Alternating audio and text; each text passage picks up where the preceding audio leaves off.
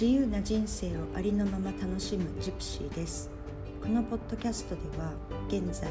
生活拠点としているフィリピンより日々の何気ない話を思いつきのままゆるくおしゃべりしています。明けましておめでとうございます。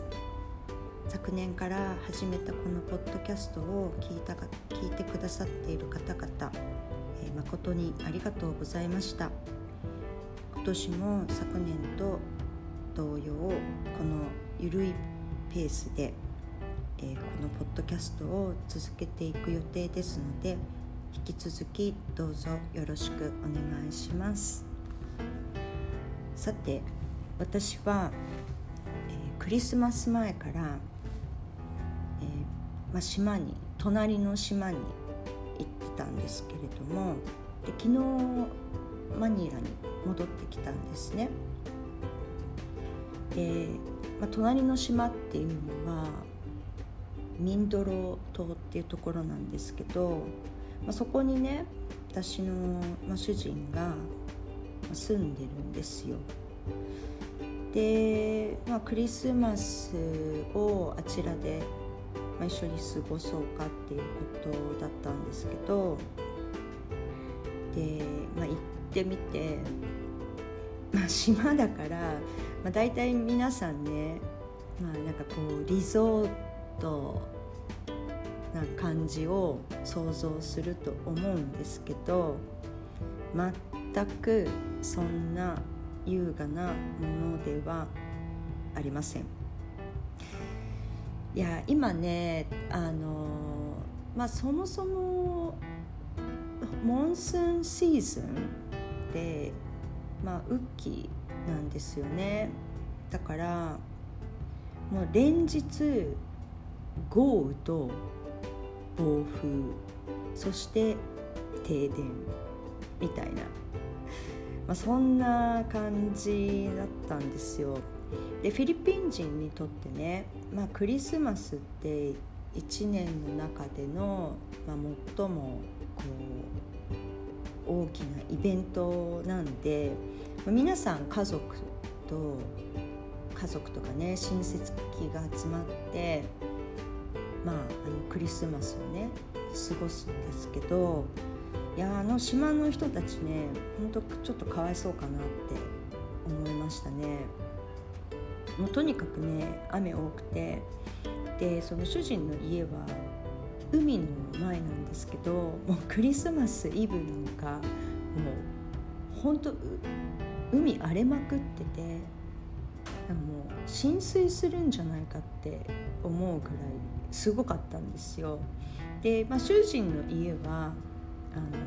まあ、浸水はしてないし、まあ、水も入ってきてなかったんですけど、まあ、近所の人の家とかには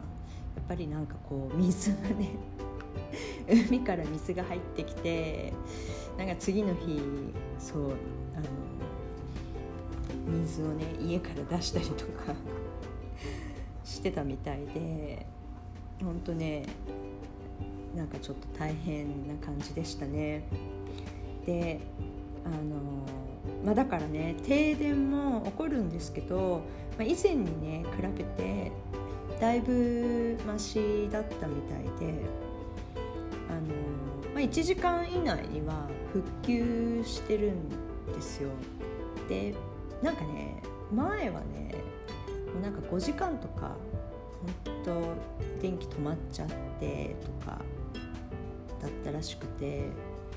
まあだからマシになったっていう感じですかねでもいつ停電するか分かんないしいつ復旧するかも本当分かんないんでなんかこういつもねか頭の中にああ今電気使ってるうちにシャワー浴びた方がいいのかなとかああもうなんか充電しなきゃとかなんかねいつもなんかそう頭の片隅にそのことがこういつもあるっていう感じなんですよね。であの水はね出るんですけどあのシャワーとか、まあ、トイレとかのねそのこう流すための水圧っていうのが電気のポンプ式で動いてるから停電になるとあのシャワー浴びれないんですよね。水がねほんとちょろちょろしか出てこなくなっちゃって、まあ、そもそもその電気ポンプがあっても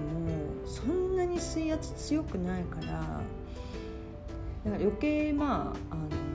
ね、シャワー入れないっていう。まあそんな感じなんですよね。フィリピンの島暮らしって。うん、で、まあ、周りのね近所の人って、まあ、大体漁師さんなんですけどまあ、そんな天候だから漁にも出れないのでもう毎日 飲んだくれててで、クリスマスとまあねそのニューイヤーがあるからもうなんかずっと飲んでずっとカラオケしててなんか24時間なんか本当毎日もうコンビニエンスストアみたいにずっとカラオケしてんですよ。で確かねクリスマスのあと26とか27日ぐらいはさすがに一回なんか疲れて みんななんか寝てたみたいなんですけどでまたなんかこう3日後ぐらいから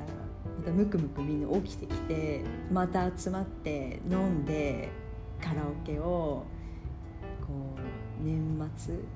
年始までやってるみたいなでどこの家もねみんな集まると結構カラオケするんですよ。で家の中っていうよりももう外でやるんでもうあっちこっちから爆音とえっ、ー、ともう大声で歌ってる声がもうずっとしてて結構笑えるんですけどであのカラオケマシーンとか持ってる人とか、まあ、借りてくる人もいると思うんですけど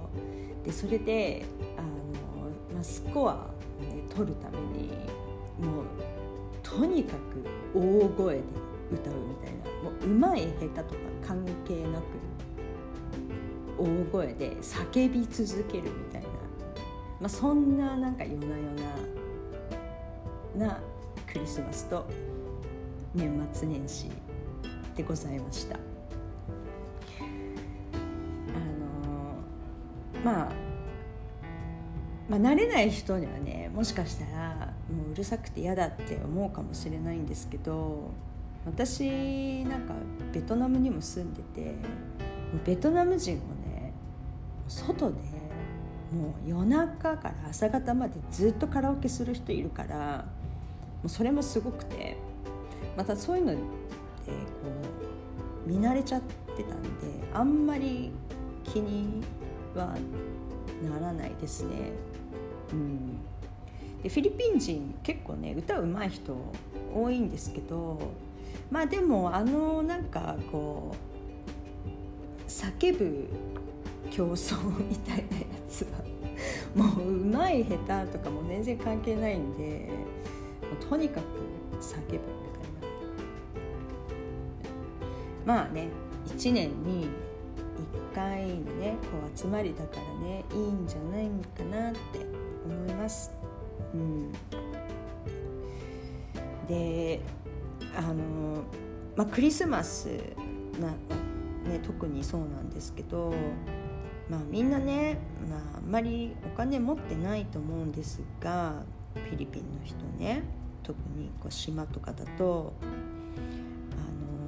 ほんとね平均の収入が何て言ってたかな。なんか1日1,000円とか。そんなもんなんですよくて。うん。だから月よくても本当に3万とか。そんな感じみたいで、まあ、そんな人たちがね、まあ、どうやって生活するんだろうと思うんですけど。で,、まあ、でもそれでもクリスマスだからやっぱり結構物買うんですよ、まあ、プレゼントね。買ったりとか。でしかも、まあ、大家族だから、まあ、余計出費がこうすごいと思うんですけど。でで ATM がねというか銀行がね確かね近くに1個ぐらいしかなくって。でお金を引き下ろす ATM の機械もね1箇所しかないんですよ。だからすごい行列だったりとかあとともすれば機械に現金がなくなってしまったりとか全然あってであのだからそのクリスマスはね年末前にある程度現金を引き落としとかないとまあ間際になって現金引き落とせないとか、まあ、全然あるんですよ。でマニラと違って島ってそんなにこうクレジットカードとか普及してないんでもう基本現金払いもしくは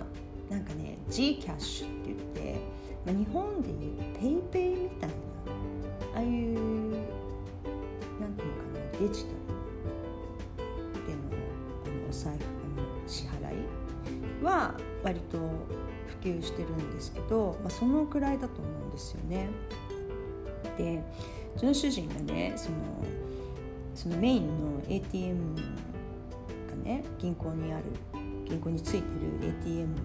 があまりにも行列だから最近新しくできたあの ATM があるっていうことに気づいて行ったんですよ そしたら帰ってきて「お金引き落とせた?」って聞いたらいやもう引き落とせるかどうかの問題よりもなんか電気ショック受けて帰ってきたって言うんですよ。えでもどういうこと？って言ってよく聞いてみるとその ATM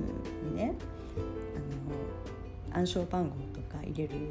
ボタンっていうかあるじゃないですかあれを触ると電流が流れてきて 電気ショックを受けるっていうんですよ。でよく見ると iPad とかに使うようなこのなんかペンがあってそれで押せみたいな感じで置いてあるらしいんですよ だから電気ショッ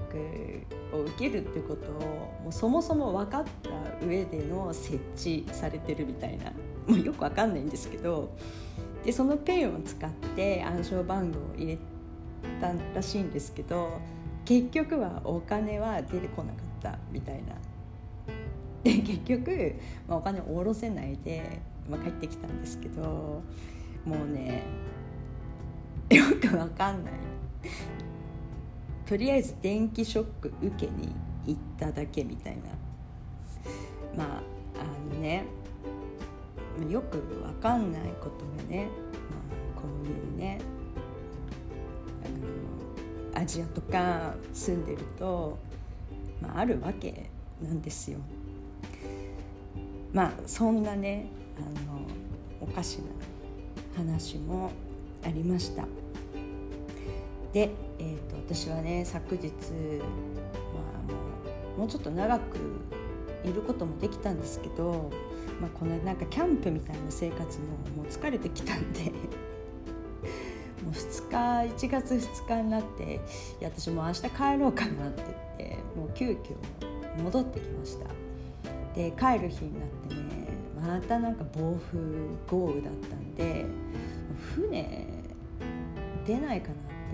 ちょっと心配だったんですけどまあ無事船は出港してくれたんで、まあ、無事マニラに着くことができました。もうなんか2週間ぶりぐらいに都会に戻ってきてちょっと落ち着きました。うんやっぱり私は都会の方が好きかなって思います。まあ、今日はこのくらいにしときます。それでは、えー、またまたね。バイバイ